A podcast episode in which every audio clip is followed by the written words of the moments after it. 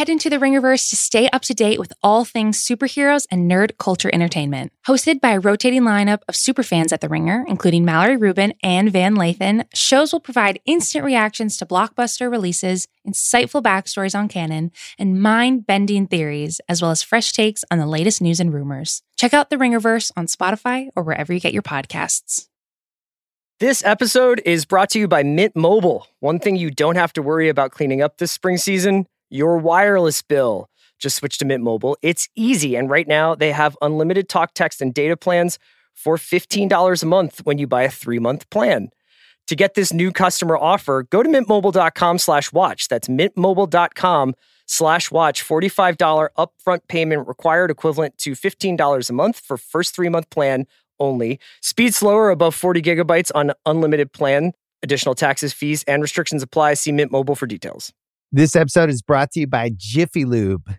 Cars can be a big investment, so it's important to take care of them. I once got a car that I started out with 25,000 miles on. I got it to over 200,000 miles because I took care of it. You know how you take care of a car? You take care of the maintenance, the oil, the brakes, all that stuff. And if you don't, you can have a car just completely fall apart. When your car needs maintenance, head to Jiffy Lube. They provide automotive excellence at speed. Get your oil change, brakes checked, tons of other multi care services. It's all done by expertly trained technicians who actually care about taking care of you and your car. Jiffy Lube, car more. To find coupons and start an instant online estimate, visit jiffylube.com. I need support staff to clear the room. Stand up and walk now. Hello and welcome to The Watch. My name is Chris Ryan. I am an editor at TheRinger.com. And joining me on the other line, I've always got a spare boy genius ticket for him. It's Andy Greenwald. Don't get me in trouble. I'm going to go down the Mare of Easttown indie rock rabbit hole. Are you really? I don't think people want that from us. I, that's the vibe I'm getting. Oh, people want us to stick to just the facts, ma'am? Yeah. Okay. Yeah, they just want they just want the Law and Order version of this of this cop show. They don't want to know how big this gets in the pitchfork uh, BNM community. Say no more, Andy. We'll we'll stick to the facts. Today we are going to talk about Mare of Easttown episode three, and we're also going to go over a couple of other things that have popped up in the news over the weekend. Uh, let's do our perfunctory throat clearing first. Andy, how are you? How was your weekend? Perfunctory. It's not perfunctory, but I think that like you know you and I are in pretty close contact, so this is more of a performative element of our friendship, right? I don't hold anything back. I mean, people do, do people think I have more content that I don't share? this is me, man. No, I mean, you know, I, I went for a run and I I tried Flamin' Cheetos ice cream. That's I my saw weekend. that on your Instagram story. Yeah. How was that? Flamin' Cheetos ice cream. First of all, shouts to Scoops. Best ice cream in Los Angeles, I think. You're not Free really ad. much of a dessert guy. I thought. I don't like ice cream, but I Yeah. realized I like Scoops ice cream. I think they make the best kinds. They always have new flavors, keep you guessing. A Uh-huh. lot of good. Lot, I like the consistency. It's good stuff. I enjoyed a cone, and I'm not. Look, I am not. I, I don't want to just be like you know a keyboard jockey here. I don't want people to think that I went in, perused the list of like dozen flavors and was like, give me the one based on a spicy corn snack that's clearly here as a gimmick. I was like, sir, what a fascinating concoction. Too bad we don't do taste tests anymore in the age of COVID. Mhm. So, because I would have tasted that for sure. But instead, give me a scoop of your finest cherry yuzu honey ice cream, which is very on brand. But then the guy was like, Look, I, I'd love you to try it. I'm going to put a little baby, little baby hat of Flamin' Cheetos. and I was like, Is that a good match with cherries and yuzus? Doesn't matter. Delicious. Okay. A great ice cream. I recommend it. But that that's as high as it got. My weekend was mostly dedicated to doing one of the weirder watching experiments that I have done in a long time. And I don't know if I'd recommend this to anyone, but I thought this would be a fun place for us to start. So, about a couple weeks ago, I don't know if you saw that there was like a lot of headlines about the For All Mankind season two finale. I sure did. people were invoking Battle of the Bastards. People were like, that was lunacy. That was so crazy. That was so good. That was the show made the leap. And I was just like, you pulled me back in for all mankind. Like I, Mhm. I'd watched the first few episodes of this first season. And I was just like, I can't remember what else was going on in my life at that point where I felt inundated with test pilot content for some reason. Like oh, I you felt had like a whole bit. You were Yeah. like, I'm not going to space anymore. Well, I'm it was good. more just like I'm not going to start at zero. You know what I mean? Like I think I, I also think this you were was watching the right stuff remake. I was watching the right stuff remake for all mankind was on. I, f- I feel like I was just like, you know what? I got it. These guys were the best and the brightest. They flew Also, fast. they flew high. this might have gotten lost in the pandemic, but people might not remember that you were single-handedly spearheading the Save Avenue Five campaign at that time as well. You had a That's giant right. billboard devoted to all our favorite Avenue Five characters, like Hugh Laurie and the other guys. Right? Yes. So yeah, I was still I was still just like garden garden the Orville until until the guys came up. No, look. So this is one of those strange things that I felt like quickly once I'm kind of tapped out on the first few episodes for all mankind. Then the second season comes. Positive reviews, people talking about how it Yeah. uh, made the leap. Like people like were just like, you know, this show has really like gone to different places. And there is a sensation that I think you can have as a viewer these days where it feels like a show has left the harbor without you. And I just had this experience even today, kind of reading a little bit about the new season of Handmaid's Tale. And I was like, huh. So all that's happened since the last time I've watched Handmaid's Tale. And I, I kind of I don't I don't really plan on going back to Handmaid's Tale, so I didn't mind having a bunch of the stuff spoiled. But when you read what happens in a show in between the two or three seasons you haven't been watching, it truly is like a psychedelic experience. You know, if you just read like the plot breakdown of two seasons of Handmaid's Tale, you're just like, what planet am I on, basically? Who was the actor last year who was on a like a, a, a wellness retreat and cleanse when the pandemic started and came back and was like, "What the fuck?" I don't know. Who was it? there was some Jared I mean, Leto. Jared Thank you, Thank, thank you, you, Kaya. Kaya. It's so Um, perfect that it's Leto. So anyway, like I didn't I just wanted to see like what what the hubbub was about was for all mankind, but I personally did decided not to dedicate 17 hours of catching up with season 1 and then watching season 2. I basically skimmed season 1 a little bit. Like I Mm. noticed that there were a few particular episodes that I needed to maybe catch. But for the most part I I basically read about it and then I started season 2. I was telling Michael Baumann, who is the Ringer's resident For All Mankind fan, about this, and he was like, "That's crazy, but let me know how it goes." I think I watched season two in about four days cumulatively. I just had some free time, so I I just let episodes rock, and it's fucking good, man. It's like a really, really, really good show. They the space stuff, especially, is just like a cut above. Uh, more or less anything I've seen on TV before, like in terms of that kind of sci-fi stuff. Maybe since Battlestar, which makes sense with Ronald D. Moore working on both. But there was this feeling I, I I got when I got to the end of it, which I won't spoil for people who haven't seen it. Maybe I'll maybe Baumann can come and chat with me about it at some point. Where I'm trying to get my my to articulate this, and maybe you can help me with this a little bit. Okay. So it's essentially about like you know a lot of the shows that you and I have talked about. I'm sure we get very immersed in the plot. Like when we talk about the Bureau, or when we've talked about like Dark before Yeah. like we can really get lost in the sauce of like then this happens then this happens then this happens. And that's kind of like the way these shows are told where almost 99% of the screen is dedicated to this sort of yards gained by of plot. Like it just is really a, more about plot than it is maybe story where um, i feel like even when you watch say saul which is plotted to within an inch of its life like everything in that breaking bad style works like a like you used to say like a beautiful watch but there is like a thematic kind of heaviness to it and an atmospheric feeling to it and the character depth it goes in different directions so that you are kind of attracted to the fact that like um Saul and Kim just eat Thai food together. Like you get lost in these details. I never really necessarily felt that way with For All Mankind. I definitely felt like every single scene was either about reinforcing the ideas of the show, like the the sort of themes of the show about exploration and about like, you know, pushing the boundaries. And then all the dialogue was essentially like, we need to go to this space station to do this thing, but here is the obstacle. You know, and I, I wish I could give it a name. I wish I could name because I think it's something that I that when you find uh, yourself into these shows, but having a hard time explaining to other people, like, here's the case for why you should watch it it's not going to change your life kind of show, but it is a show that like is actually a really rewarding viewing experience, and it almost feels very old school. Am I am I just like going off into circles, or do you understand what I'm saying? No, I understand you, but I feel like you're at, the end there. It seemed like you were saying two different things because I I think that there are. Look, we're basically just enjoying a return to long form Yeah, series building. I think Yes. that's part of what's fueling our adoration of Le Bureau and you know why we're so excited to be talking about that on a special podcast. I think that it's also something that I think I'll circle back to when we start talking about Mare of Easttown today, which is generally my enjoyment of TV. And not everyone is like this. Everyone enjoys TV in different ways. But my enjoyment of drama series tends to be plot is the thing that happens in the background while we're while we're getting to know the friends we're meeting along the way.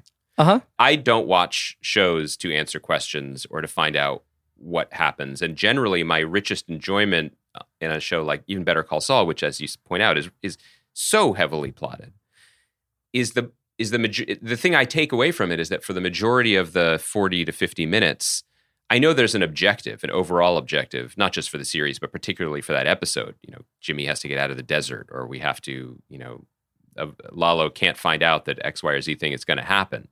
But you're so enraptured and delighted and connected to the the the minute by minute story, the, mm-hmm. the the the dialogue, the vibe, the character interactions, the jokes.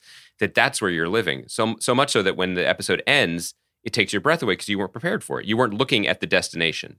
And so when you were describing your enjoyment of For All Mankind, I thought you were saying that. But then in, there was the other thread through your your commentary, which suggested that on that level, maybe the show came up a little bit short because you said that the, the the scene scene work, scene to scene, character to character, felt more prosaic. Yeah, look, I mean, like, I think one thing that was refreshing about this show, and Moore has talked about this in interviews, is that it's not a mystery box show. Like, for as much as there are revelations and twists, and I think very brave moments, and one one thing that's very cool about it is that I think they have basically a, a seven season arc for the show, and they I think have been you know renewed through four.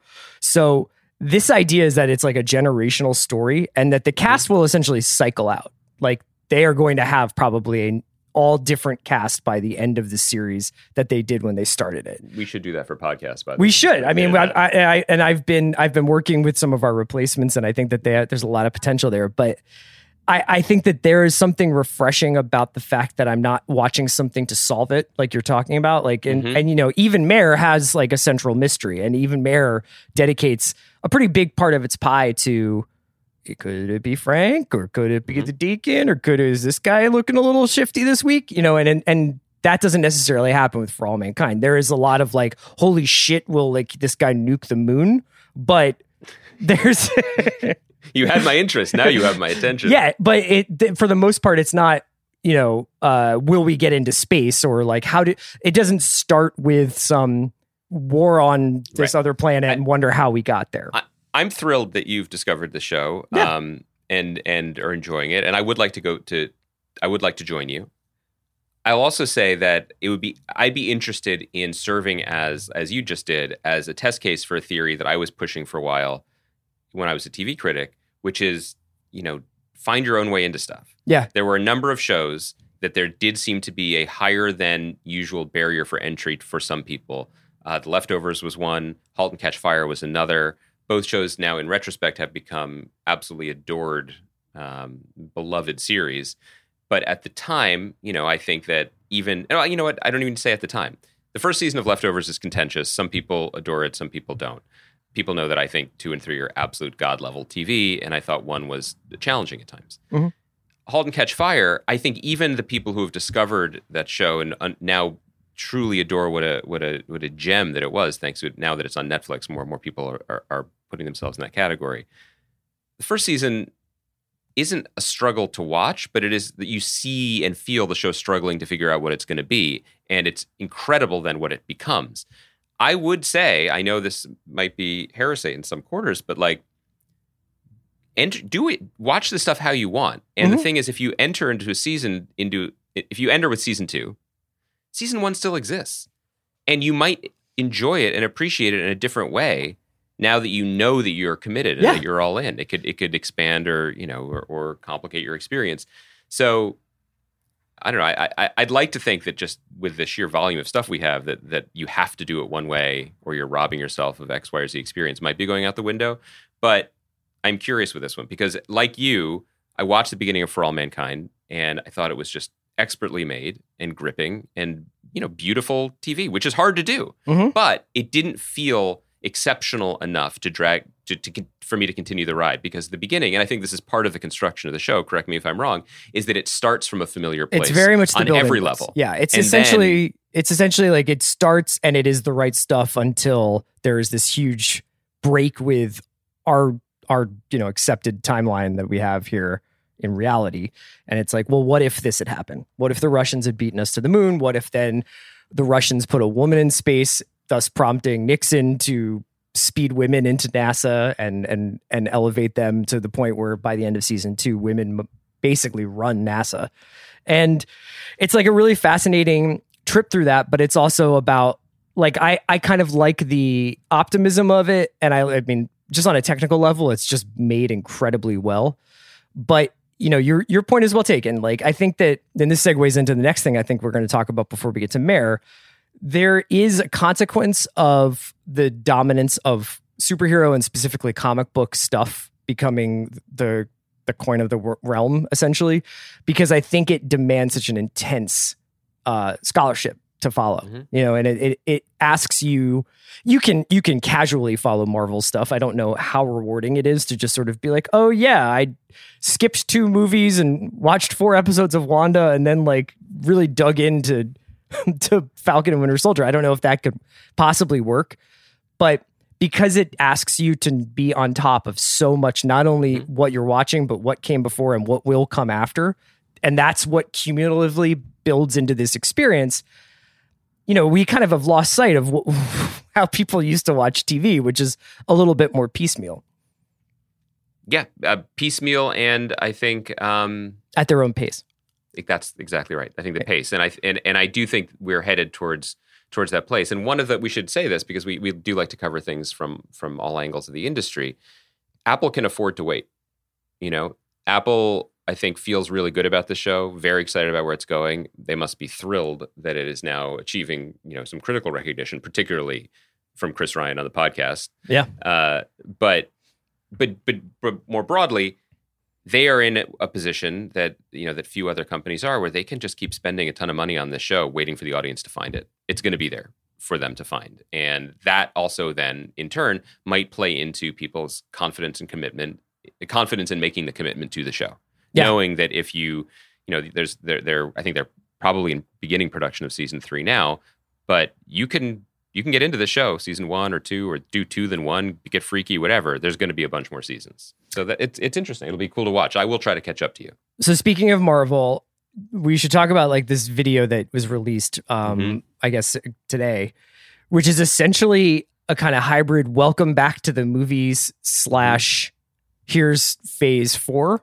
right? Here's here's what's coming up Yep. in the next two years. I think up through summer of 23 they have plotted out and we get to see our first sort of glimpses of a few newer films from uh especially the eternals i think is the one that grabbed everybody's attention but black widow uh shang-chi the eternals the i think the doctor strange sequel um i think the new ant-man yeah the official release dates and titles for i mean we already knew the spider-man and doctor strange movies but the ant-man threequel as they say mm-hmm. and uh the captain marvel sequel which i think is kind of interesting and the black panther sequel and yeah Getting an black panther date and title. wakanda forever and then i think captain marvel 2 is essentially called the marvels right yeah which is interesting i want to come to that Okay, so hit me hit me with your thoughts because you, you I did not expect you Yes. to get absolutely like emotional over Marvel Chris, Spawn. i am not a synthezoid okay yeah, i was know not that. created out of one of thanos's infinity stones But we just spent. so let's just. But we did just spend the last like two months Yeah. being like, eh, are we sure this is good? look, you're, I, I am a human being. And for example, yesterday I was sitting on my couch uh, looking at a book, but the TV had been left on, and it was just a screensaver from my Apple TV. And it was a stunning drone shot of San Francisco's Golden Gate Bridge. And I just stared at it slack jawed for five and a half minutes. I was like, man, that's a beautiful bridge. You know what I mean? Like, had no story, had no connection to my life. But I was like, man, look at the color of the water. Uh, Incredible. Like it was just one of those moments. just okay? just a, a plastic bag floating in the air. it's just a video from my mentally ill elder brother of his feet in the in the sand. Shout out to the Mare of Easttown episode we're about to talk about. So, what I mean to say is, broad strokes aimed directly at the feeling centers of us work on me, and Marvel, I think, as evidenced by the you know, again, we talked about these ad infinitum for weeks, and we continue. We will. They, the, both these shows, WandaVision and Falcon and Winter Soldier, were huge successes. I think by almost every metric. But the way we cover them, the way we felt about them, there were a lot of growing pains as they sought to t- figure out how they tell their stories and their universe on a different medium. It is a giant m- storytelling machine that is aimed at giant gestures, you know, and in some ways, I mean, this is true for a lot of action movies, but the broadest gestures, the trailers, are more successful than the two hour films Mhm. because it's just the jaw dropping, heart tugging moments. So, all this is to say, they really know how to put this thing together. They got Stan Lee's voice talking about how we're all one people, which, you know, as someone who not just grew up reading Marvel comics, but had like a flexi disc of like the adventures of Spider Man narrated by Stan Lee, that's going to get me. And it's a reminder, you know, we were talking about the Oscars last week, and I was like, I, I- I have a very complicated relationship with movies, need every year to be like, we're movies. Remember movies? Yes. This was that, but successful, where they were like, hey, remember what we did? Where we took 200 random characters and then made you go ape shit when they walked out of portals to fight Josh Brolin? I was like, that's incredible that they did that. Because were when you we're lost were you in like the one of the weeds- people like cheering when that happened? Didn't I see it with you? Did you? Didn't I see it quietly next to you at the Vista at like 6 p.m.? No, that was um we saw Captain Marvel together and I think Oh, I saw. Oh, right. I saw. I think I fell No. asleep on your shoulder. but I was like, the cat's an alien. Wake up. Um, uh, no, I did not stand up and cheer, but I got me. I mean, it's a it's a beautifully staged uh, moment, and so all that was to say that that plus the like we're going to do this again. We're going to have Mhm. life back again. It's Monday morning. I don't know. It got it absolutely worked for me, and then because my fandom of the Marvel stuff isn't just um, talking about it, you know, in terms of its role in the industry and how the machine works. I, I, I'm curious what they're going to do next. Mhm. You know, I, I think a lot of us thought that the missing pieces of a of Phase Four would be whatever the next Avengers incarnation is, whether it's literally another movie called Avengers but with a different team, or is something taking the place of it, or what it's going to be. Of course, there are more shoes to drop, but as you said, the next two years are pretty much plotted, and there's nothing Avengers-y. I mean, all these people are Avengers, but that's not what's in the cards. So There's thought not a team up movie. There's not a team. except something hiding at the end. So to go through the quickly broad strokes, um, it was very cool and obviously very intentional that the first shot that any of us get of Chloe Zhao's The Eternals makes it seem as if the film is set in the Rider continuity. hmm The first shot that we get to see of the movie is of Salma Hayek dressed as a Larry McMurtry character on a horse. Those of us shout out to the Marc Maron interview with Salma Hayek, where she mm. talks about her relation, her beautiful relationship to horses that has had, you know, it's ebbed and flowed over the years, but seems to be flowing right now. So the film is set in familiar territory for Chloe Zhao, which is cool. And smaller things in the trailer. I mean, I'm looking for this, but there were in the images that we saw, I think they were very specifically chosen to showcase the fact that they are not a group of actors standing in front of the Unreal gaming engine in a soundstage in Atlanta that she did film it on location. Well, now that Kevin Feige has discovered cinema, a- anything's possible, man. What was that quote? Dude, he was just like, it was really like they were basically like we saw like the Eternals footage and we were like we didn't know you could do this in the real world. Yeah, there's like there's there's ocean waves behind rocks, and I was like, is this in Who, camera? who did And these were like, special effects? It's like no, dog, that's Big Sir. do you think who do you think's the one that turned to to Kevin and gave him the Morpheus in the Matrix speech where he's just like, "You've just never used your eyes before." Scorsese. Yeah, it was Scorsese. So, uh, yeah, I thought that was cool and interesting. Wakanda Forever, obviously a, a, a- smartly chosen name for a movie that's going to be a very emotional and also very fascinating exercise for those involved without Chadwick Boseman. And then the thing that kind of was interesting to me at the end, and I, there are a lot of different ways to play this, but so the Captain Marvel movie, which you and I napped through together, was, regardless of our own mild criticisms, a massive success, Mhm. right? I mean, the the benchmark for the success of these movies is the billion dollar threshold. That crossed that. It was a 1.1 billion dollar grosser worldwide. So there was never a question that they were going to make more. What's interesting is that they are not branding this as Captain Marvel 2. They are branding it as the Marvels and doing something that, to my knowledge, and I'm sure listeners will correct me if I'm wrong about this, has never explicitly been done in the comics, which is uniting three characters who have a connection to the name of Captain Marvel. And in this case, it's Carol Danvers, Brie Larson's character, who is Captain Marvel in the Marvel Universe. But when she reclaimed the, the name of Captain Marvel, one of the people she was reclaiming it from was the character that Teyonah Parris played in WandaVision, who Okay. I- I think is now called, oh God, I, I was, I'm Isn't always it getting this Spectrum wrong. or something? Spectrum, right. Right. I was like, which uh, which internet delivery service slash I was going to say they should really audience test Spectrum as a name with some people in Los Angeles for the yeah, very it's like your new heroine, Direct TV, and Ms. Marvel, who is the teen Pakistani American teen superhero who I've raved about on the show, who's getting it, who's going to be, I, I believe, introduced. Although we could be wrong about that. Maybe she'll show up elsewhere, but is getting her own uh, um, Disney Plus TV show. Mhm. And Ms. Marvel was the name that Carol Danvers went by in the comics before she became fully Captain Marvel. Gotcha. And I think the character worships Carol Danvers. But it's basically saying kind of an ad hoc super team of these three women. And cool idea.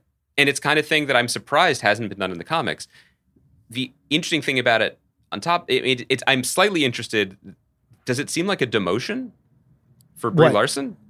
Like Paul Rudd as Ant Man gets No, no more so. No more so than Iron Man being like the second fiddle in a Captain America movie was. You know what I mean? Like I think that Yeah, they but that wasn't his movie. Captain No, America. It was still a Captain America movie. Sure, but I think that um I would say that for that character, or at least the way that they've rendered her on, on screen, I'm not really familiar with her in the comics. Mhm. She could use some help. You know what I mean? Like she I- is. A, I agree with that. She is a a god who f- can take down spaceships, and like I think could use a little bit of like of an ensemble. I agree. I mean, I, I think potentially we don't we know nothing about this movie other than Nia DaCosta's directing it, which is very cool.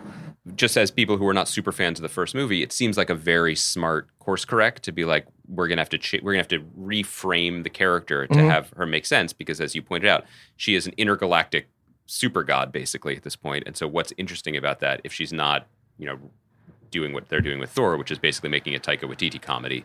Um, so that's that's interesting.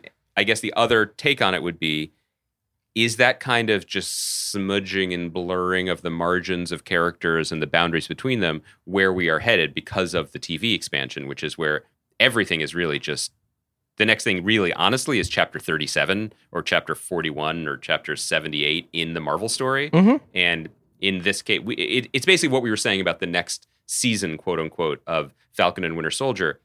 It doesn't have to be Falcon and Winter Soldier. It could be Bucky with the Dora Milaje or whomever, Mhm. and that's the next season.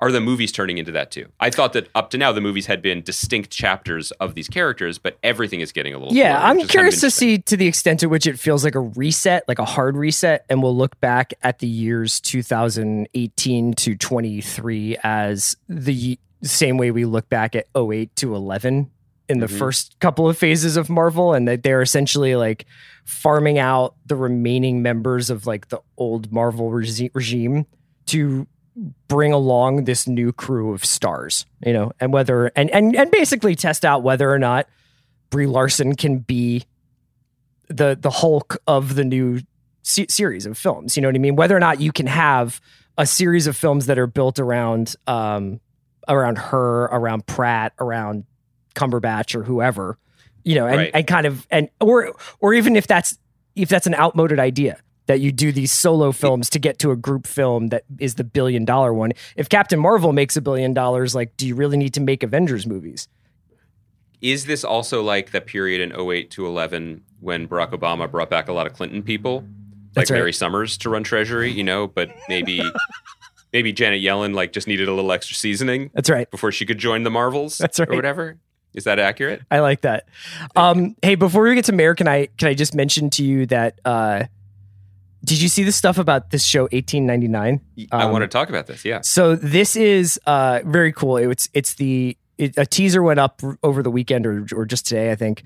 And there's a big deadline story about it. It's this show that Netflix is making with the creators of Dark. And Dark obviously was a show that Andy and I spent a lot of time chasing our tails about over the course of three seasons. Three. Uh, speaking of sh- shows that leave the harbor and you can feel a little bit lost. Like I do not recommend starting Dark on season two. By the Great way, point. That's that one doesn't work for that. You got to start that one at the beginning. but the guys who did uh, Dark are making this new show called 1899, which has an incredible premise, which is essentially a boat that's going from Europe to the States, uh, carrying immigrants, uh, and it's a pan-European, you know, cast of of characters, and they're all on this boat that's heading to America, and something happens. You know, it, it, if you look at the the teaser.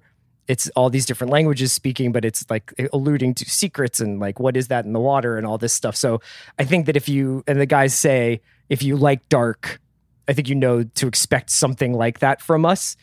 And great premise. And apparently, like the big the big note here is that they are using Mandalorian technology. So they have built in Germany their own Manhattan Beach style studio where you're essentially projecting landscapes and backgrounds uh, on these LED screen walls, and and you can manipulate those so that you can like track in and track out, and the the, the landscape changes as the camera you know moves in and out.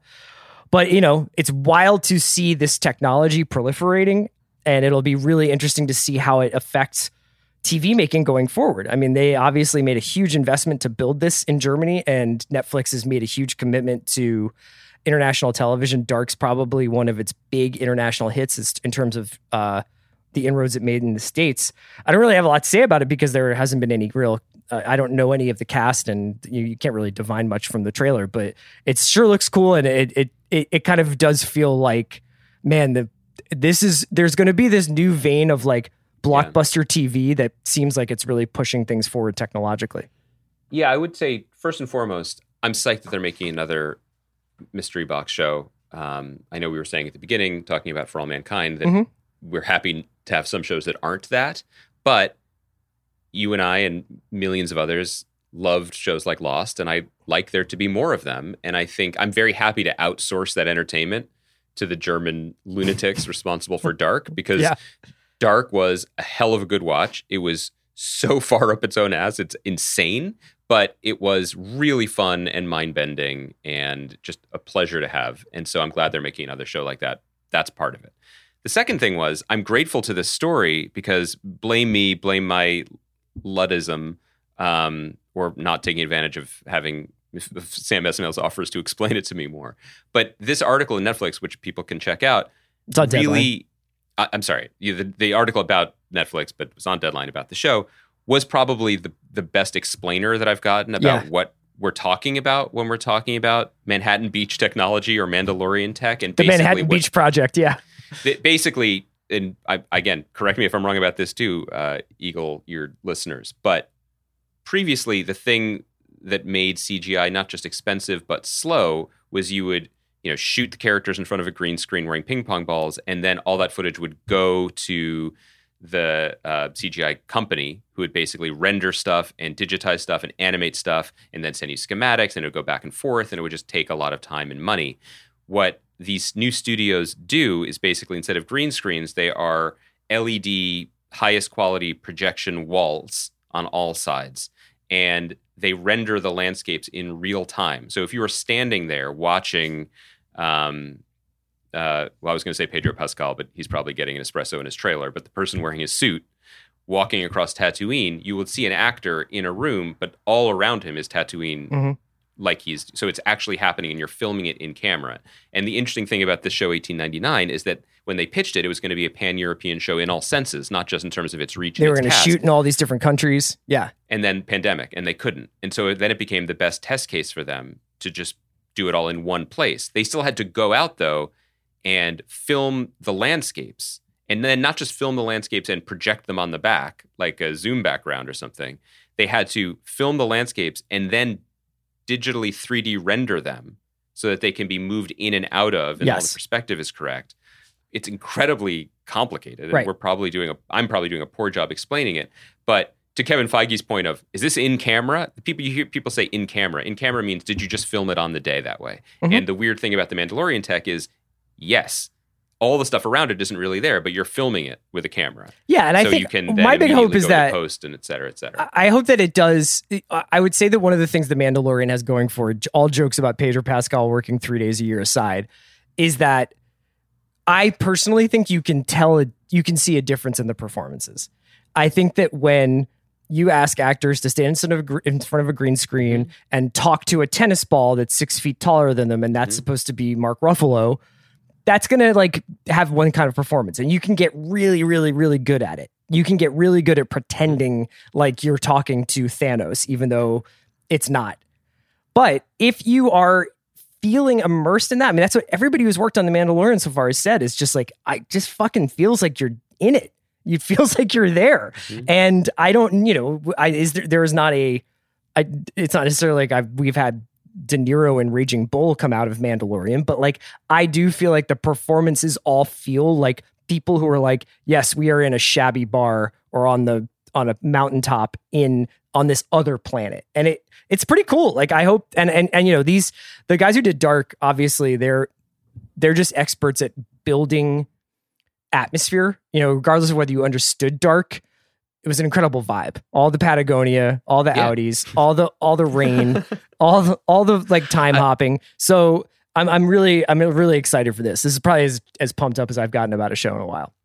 I think to put on my you know very well worn hat on this podcast, which is as Martin Scorsese's surrogate, I guess the the concern trolling about the rise of this technology to me is connected to look. Let me wait. Let me take a step back.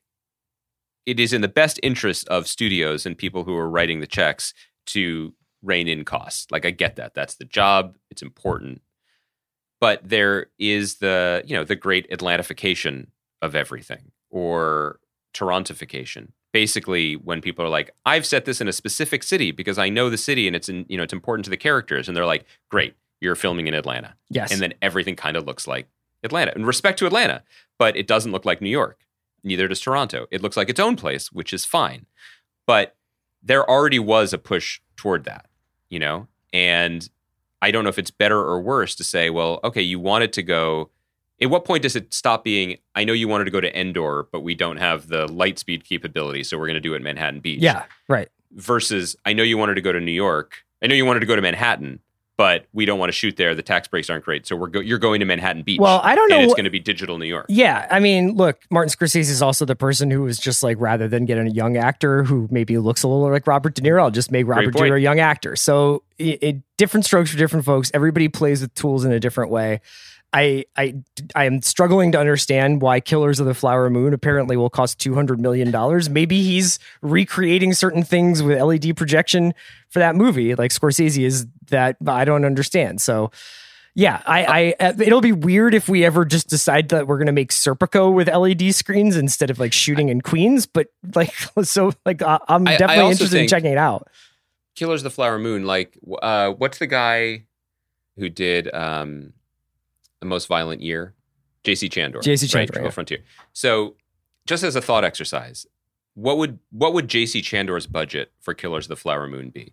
I don't think it's. I mean, there might be honestly some. don't even know if it gets made, but yeah, It probably doesn't get made because you need to get Leonardo cast, DiCaprio and Right. and De Niro And to I- be involved, I think it's probably worth saying and Sturgill Simpson. The, the Scorsese, the Scorsese, and Jesse Plemons, the star of the film. Yeah. the Scorsese premium isn't necessarily about cutting edge LED Unreal Engine rendering walls. It's I do everything the way I want to do it, and that's time and money. You know, time is money in a movie set, but basically, like I want the best of the best in every department, and I want them available for multiple takes. And we're going to not.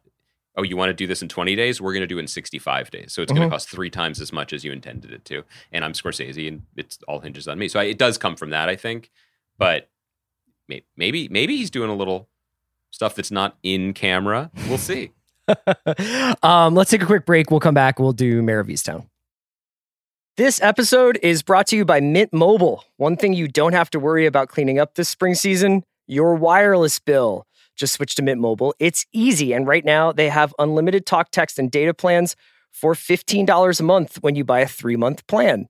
To get this new customer offer, go to mintmobile.com slash watch. That's mintmobile.com slash watch. $45 upfront payment required, equivalent to $15 a month for first three-month plan only. Speed slower above 40 gigabytes on unlimited plan. Additional taxes, fees, and restrictions apply. See Mint Mobile for details. This episode is brought to you by State Farm. You might say all kinds of stuff when things go wrong, but these are the words you really need to remember. Like a good neighbor, State Farm is there. They've got options to fit your unique insurance needs, meaning you can talk to your agent to choose the coverage you need, have coverage options to protect the things you value most. File a claim right on the State Farm mobile app and even reach a real person when you need to talk to someone. Like a good neighbor, State Farm is there. When you need mealtime inspiration, it's worth shopping Kroger, where you'll find over 30,000 mouthwatering choices that excite your inner foodie. And no matter what tasty choice you make, you'll enjoy our everyday low prices, plus extra ways to save, like digital coupons worth over $600 each week. You can also save up to $1 off per gallon at the pump with fuel points. More savings and more inspiring flavors make shopping Kroger worth it every time. Kroger, fresh for everyone. Fuel restrictions apply. It's hard not to add a side of hot, crispy hash browns to your favorite McDonald's breakfast. It's even harder not to eat said hash browns before you get home. Ba-da-ba-ba-ba.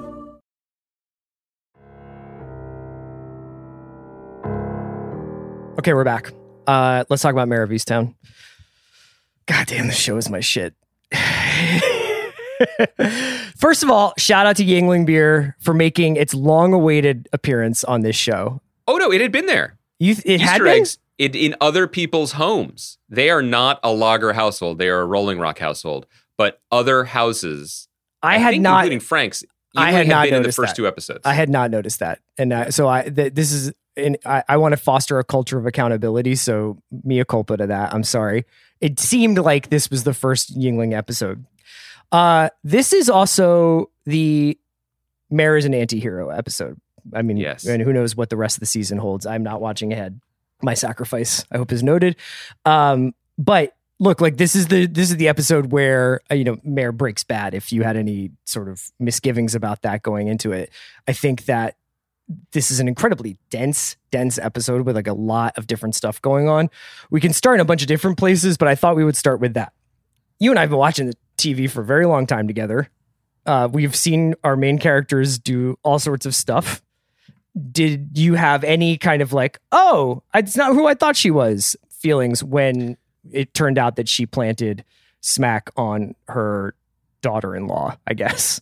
essentially. Yeah. The mother of her grandson. Yeah. Um, well, no. I think that one of the things that the show has done exceptionally well is very bread and butter TV stuff that is often overlooked and hard. What I mean by that specifically is, and a credit to Kate Winslet's performance in this as well, but Mare does whatever she feels she needs to do. Always. She Mhm. does not uh, respect other people's boundaries. She does not respect uh, other people's perception of context or appropriateness. It was one of our favorite things about the pilot when she just cannot stop haranguing her friend, who's Katie's mother, in line to be introduced for their Yeah. anniversary basketball celebration. Nor can she stop herself from going over to Frank's house during game night to accuse him of impregnating a teenager. Quite loudly with the door open. I mean, that was so wild, reckless, and the show doesn't flinch. Kate Winslet doesn't flinch. The cameras don't flinch. So we know that about her. And I thought that that was expertly done and appropriately done in the build up to the finale of this episode. I think where it may have not lost people, but caused some people to bump a little bit was that it was less her action and more that we left her for a moment and it was revealed the way it was revealed. Um, Yeah, because you don't we don't see her go through. All we know is her sitting at the bar drinking Rolling Rock with that bag of heroin in her hand. And then which, the by the way, I did not know what it was. I, yeah, I, thought it might have been pills, but the next thing we know is it's the next day and the, chief comes to her house. And I love that scene. I love the. I think the Chiefs. I wish I knew. I don't have his name in front of me. The actor. I'll, I'll I'll familiarize myself before we talk about the show again. But I I love his performance. I love him in the rain. I love the umbrella. I love the way it was delivered. So, yeah, it it tracks. you know, and and and I love. Look, the anti-hero is still a successful vehicle. You know what Yeah. I mean? Like it, Yeah. it can still it can still get out on the highway and cook. I think it's just been overused or misused. And I think one of the things that makes the show such a success is that the creators, in particular, uh, Craig Zobel, the director, and um, Brad Ingelsby, the writer and creator, is they're not just concerned with the minutia of this part of Pennsylvania. They are making the show, I believe, aware of the larger marketplace of television and where it is at the moment, and they know that though Kate Winslet is a phenomenally talented actor capable of many different of diversity of performances, she's a movie star Mhm. and she's often quite sympathetic in her roles because that's what makes movie stars movie stars. And so we go into it wanting to root for her. They also know that by giving us the sense of the her almost Herculean challenges. I mean, it's just unfathomable how many things she has on her plate that we feel for her and we want her to succeed in them. And so all of that leads to the kind of, you know, the gut punch moment when you realize what's happened at the end of the episode. I, I think it I think it was earned. Um, the only thing that caused me to kind of just take a moment was that we had been so attached to her Yeah. point of view for the most part. Yeah, I don't. I I had no, you know, like sort of moral issues with like this thing. I mean, obviously, I had moral issues with the, what the character did, but I had no. It didn't turn me off from the experience at all. I just thought it was interesting because I think, especially, you know, this happened with like the Good Wife, with like the whole Saint Alicia part, where like female leads can sometimes get Mhm. sort of uh ordained as like these perfect Mhm. characters, and it was great to see someone with so many flaws. And the thing is, is like you said, it is earned. You can feel the pressure and tension and stress building over the course of the three episodes, but especially throughout the third episode with the walls kind of closing in on her. Um, the lack of kind of ideas about what happened to Erin that night. You know, they're running out of sort of plausible theories, plus just the building of this whole uh this whole subplot with the the grandson. And, you know, I mean, this show still does things that we've talked about Winslet before on this level, and I think that she is a great sort of um, figurehead for this cast. But this cast is kind of working at like a pretty phenomenal, like we've been doing this for ten years level. Like the scene where uh, Jean Smart has obviously told the grandson that he might have to go live with mommy soon, Mhm. and then Winslet walks back into the kitchen. Jean Smart is furiously playing an iPad Fruit, game, Fruit Ninja, I believe. whatever it is. Incredible. And that three way scene between Mare, her mom, and then Lori, played by Julianne Nicholson, who comes in and is like, I, I'm sensing a weird energy here, but it's still like, yeah, sure, I'll take a beer and hang out. Is just like that kind of rapport is just really difficult to even articulate what's so beautiful about it. But that feels like real people. It feels like real life. Yeah, I mean, I- am remain totally uh, floored by how funny I find the show and and compelling and likable. Even though, if you pull back for a second and think about what you just saw, it's incredibly dark. It's pitch Mhm. black, but like the scene at the the the memorial. I don't know if it's not a raffle, but they're buying burgers with tickets and stuff, and the the lady with the prowler is is there, and the kids looking at her, and they're just there's just all this crosstalk and just lived in kind of just almost exhaustion with each other the familiarity of it. It's just i love i love to be there. I did also want to say though in terms of the to comment a little bit about the structure of the show again this was by far the most procedural cop mm-hmm. episode to date there was a lot of we're going to go talk to this person and ask some questions and go to this person and ask questions which makes sense this is a murder investigation show but i was thinking specifically about how we had flagged potential broad churchiness in the pilot and then really brought home after the end of the second episode. For those who aren't familiar with the great British show Broadchurch, and by great I mean the first season, you're on your own after that, as far as I'm concerned. Maybe it was still good, but the thing that was crazy about that, and it kind of established as a precedent, was the at the end of every episode, it was like you were looking the wrong way. This guy did it, and Yeah. at the beginning of the next episode, it's And well, you would wrong spend a that. week being like, I can't believe her ex husband is this. And then it would be like, no, I'm, I'm not. I guess what I would say is Broadchurch, like alcohol and The Simpsons, can be the solution to or the cause of all of a show's problems. And so far, through three episodes, what I like about the use of the Broadchurch tropes is it just keeps it moving. You know, a lesser show would reveal the thing about Frank or the potential story about Frank at the end of the second episode that he's the father of Erin's baby. And then that's what the show's about. You know, that that's it. Mhm. We're going to sink into this and how, how the the ripple effects of how horrible this is. In this show when when Lori comes over to tell her, I was like I'm conditioned to a I think less direct form of storytelling. You're these days. conditioned to think that Lori's going to keep that from her for exactly 45 minutes. Yeah. And not just does she tell her instantly before sitting down.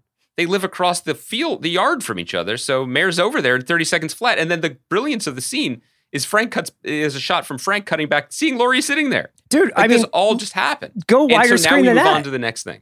Go wider than that. She should not be put on administrative leave until like the second to last episode. I don't know how they like. I'm. I can't wait to see it, and maybe they will do. Maybe there will be some sort of plot mechanism that allows her to come back to the force officially, or you know, it's hard to imagine. It's a seven episode series. It's hard to imagine her being on administrative leave for four episodes, working kind of Right. extracurricularly on this case. I don't know if they're going to do maybe a time jump of, of- at all, like about because you know possibly that could happen, but it's hard for me to to to fathom her being just a, a woman who happens to be pursuing this on her own for four hours. Now, the downside, I agree. The downside of that kind of um, sped up broad Broadchurchian storytelling does it defang things slightly. So let me put this all under the larger heading of I just love being in this world and I think it's brilliant. And so I don't care who did it, honestly. I mean, Yeah. we'll find out. That's Yeah. the beauty of it. We'll find out. I don't care. I'm not in any rush. That said, the shadowy deacon who, you know, had a had a big scarlet M for maybe guilty hung on him. I, I can workshop that last week. So this week we find out that not only is he hiding some things, not only was he the recipient of the last phone call from Erin, but he's also toting her Huffy in the back of his station Yes. wagon, which he disposes of. The Broadchurch uh, applica- the application of the Broadchurch logic suggests that while he made a sketchy phone call and had a sketchy relationship and got rid of the bike, he's probably not the killer. He's just a stickler for clean parks. He just You know what I mean? He's bought and sold by Big Auto. He Yeah. hates he hates Huffies. he hates no, that. but that's the thing is that you're right. It's like it, it, by the logic of the way the show has been set up so far, the first 15 minutes of episode four should be the deacon being like, it was completely innocent. I just found her bike. Didn't know it belonged to her and threw it out. You know what I mean? Pan- like, or panicked. I didn't. yeah, whatever it is. And, you know, like, look, like you can start to see a couple of lingering reaction shots from people where you're like, this person is probably going to come back into the. Like cousin preacher, cousin yeah, watching, like yeah. like they they just lingered a little too long on him uh, when he's just like, "Oh, you looking for the deacon? Like I think he's over there." And then it's just like, "Why are?" I mean, he's be he's in there. He is in the mix a little bit, but yeah, increasingly just I, I'm I, I'm it's secondary. Who did it is secondary. What I'm here for is honestly one of like one of my favorite drunk performances that I've ever seen. That's where I was going next. It is a instant first ballot Hall of Fame drunk performance. I'm not From- hearing anything from Evan against it. Peters. Right. So Evan Peters shows up in the second episode, and I don't even know if we spent that much time talking about his performance because it's pretty limited in the second episode. But the third episode, we get to see that he is not like the usual, like, I'm the young hotshot from out of town brought in to like correct your mistakes and I play everything by the book. He's like a normal person. He's a real person.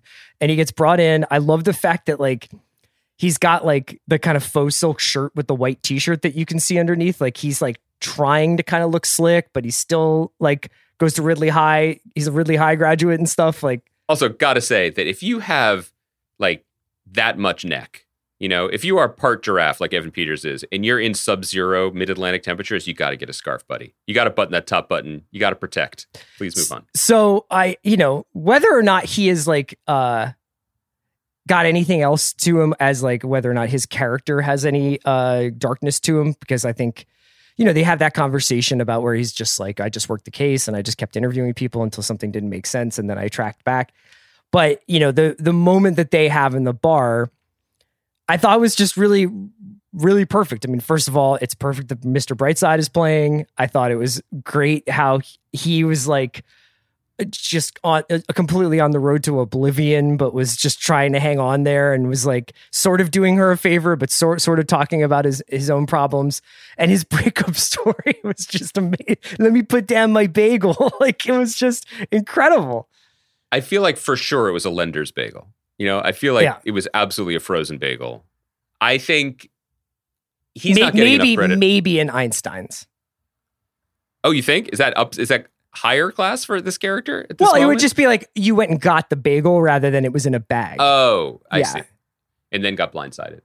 I, I think that Winslet des- is deservingly getting a ton of attention. Her accent work is getting better and better as the episodes go on. Peters nails it. Mhm. He not only nails and does the it drunk. accent, Yeah. but his gets it drunk, but also his physicality of this character is phenomenal. And I gotta say, I I wasn't I didn't have stock in Evan Peters. I think I've always enjoyed his presence in the things that I've seen him in. He was really good in my friend Scott's movie Adult World 10 years ago. He's was good in those X-Men movies and was fun in on WandaVision. WandaVision. But I what a year for him. I didn't watch the American Horror Story show, so I don't know. I didn't realize what a really cool kind of just vibey and surprising actor he is because the physicality of the character is what sets him apart. You know, the little ways that like he's not wearing the right coat and she says, get a coat. And then when you see him again, he's proud that he got a new coat and she doesn't notice it. And you he plays that without it being part of the dialogue. And then the drunk performance, like overall in the show, kudos to the to Ingelsby again because people get fucked up on this show. It Mhm. is not your standard TV drinking where you can just sip stuff forever and you just get smarter or wiser or the things every, your jokes get a little bit bawdier or maybe you smash a plate. Like everybody is literally the smashed plate Yes. once they walk into a tavern on the show and I love it. And you rarely see people play that drunk and get away with it and get the accent and get the character. It was really cool. Um, So they're obviously like 85% of episode three is all interconnected. So, and it just feels very much like the the tension from one scene gets built up Mhm. into the next scene. That's why she makes the decision that she makes at the end of the episode. The seeds of distrust are starting to be sown all around town because rumors are spreading. I think we're supposed to imply it, the implication is like Dylan is holding DJ as baby and is starting to wonder whether or not he's the Mhm. kid's father. Um, the one thing that's sort of like existing kind of separate from all of that is the Siobhan s- subplot, which I, you know, we've we've had a lot of fun talking about Mannequin Pussy for the last couple of weeks, but I did want to ask you, like, her being a documentary filmmaker and lead Mm. singer in an indie rock band, visiting Haverford College Radio, and now So going to go see Boy Genius on a date. I kind of don't want this to tie back into the mystery. Like, I just want it to be like 80% of this show is this dark, fucked up detective drama. And then there's like Siobhan's coming of age story is on the side. Follow up questions. Where's Boy Genius playing? Are they playing at the Troc? The Met. Are they big It's enough a- to play Electric said we're- we're- she said they were going. She was going to see them at the Met. So I think that that unless I'm behind on my Philadelphia venues, I don't. I don't know if that's fictional or not. So that's fictional, but Boy Genius is real. Yes. We've also established, I'm sorry, I got to break out the big board, the Carrie Mathison crazy board, but now established canon that Mannequin Pussy is a band that exists in this universe That gets covered. that gets covered Mhm. because Siobhan's band is called Androgynous. Mhm. Um, okay, so I think we're beginning to formulate it. The, the challenging thing, and this is was echoed by Missy, the lead singer of Mannequin Pussy on Twitter, is that now she is plausibly a suspect because she exists now. So I appreciated her willingness to step forward with that. yes. I agree. I think the thing that the documentary stuff is is what it is, but I really appreciated the um I don't even mean this as a as as wordplay, but the coming out of Siobhan as a almost equal stakeholder in the emotional life of this larger family. It was really a crucial moment of that and, and, and easily lost, but in the Mare Frank confrontation on the screen porch, that Siobhan is there bearing witness to it. This is her parents and you know, Mare's total disregard for Siobhan's emotional well-being in that moment about what's being said about her father. Mare's immediate plea to you should be on my side because I'm right, Mhm. as opposed to this should be happening if it's going to happen at all a million miles away from the spot where you are. And then we get the piece of Siobhan has access to her brother in a way other people don't, and an understanding and a connection to him and his story. then the piece, you know, that the um, her late I'm too many characters. I apologize, but that Mare's late son's partner, the Carrie. mother, Carrie, Carrie, yeah. is like he hated you. Yes. you know, you were a bad mother, and then she says to Sable, you were a bad mother. Um, Brianna Del Rosso also seemed to be saying your son killed himself because of you. You know, yeah, the son stuff is the third rail throughout this episode. Mhm. Anytime anyone says it to her, her, her just lights go out. But I do think that it, it, Rich, it's just a- Richard trying to do some like some some really vulnerable shit with her. I- please, please stand by for some Richard commentary as we end this episode. But I just think it's it, it, it's a very smart, and I hope they they see it through and do it justice. But I think building Siobhan as, I mean, we can joke about it being a side plot that we're interested in because we are. But I think that it's important to suggest that there could be one survivor from this emotional shipwreck. yeah, I hope she gets the fuck out of there. Like, I think that that, that is one thing that has not really like been discussed in Easttown is like, Yeah. does anyone leave? It seems like Yeah. everyone's cousins and everyone has known each other since high school, and there are like 25 people Oh. who live in town. and all the And it- parents are super young. Yeah, and they're doing a really good job depicting that. And I know that there are like that is a real thing, but like no one has gotten the Bruce Springsteen "Get me the hell out of here" vibe yet. And it, Siobhan is the one who seems to be like, maybe I'll go make docs for the Duplass brothers and and just you know tour the East, Eastern Seaboard with Androgynous. So we love the show. We can't wait for episode four. If that's where you are as well, feel free to sign off. Great job, Branskys. We had a fun podcast. We'll be back on Thursday Mm-hmm. or Friday. Um, if you're sticking around, I do have to just drop a concern bomb of a theory that's in my head that I'm worried about. And it's the only, and we have not watched ahead. I want to be clear about that at all. I don't even watch the next week on because I just You think Just it's wanna- you think it's Richard? it's not just that it could be Richard. It's that the one thing that the Broadchurches of the world have taught us is watch out for the one you're taking your eye off of. And we were joking last week about Richard's book and what it's about. Maze Landing. Is Maze Landing about a charming rogue who dive bombs into a community and lights a match and watches it all burn? Is the secret to this show in the book? Did he know enough about how incestuous this place is that he killed someone to watch it all fall down? Is this idea too dangerous to be on the podcast? Kaya I thought cut that my the mic. I get first episode suggested that he at least would not have been in town for the disappearance of Dawn's daughter. Correct. Correct. Right. So the idea that the Dawn's daughter's disappearance and Erin's death is connected would suggest the same killer, which would, to some extent, inoculate Richard from suspicion.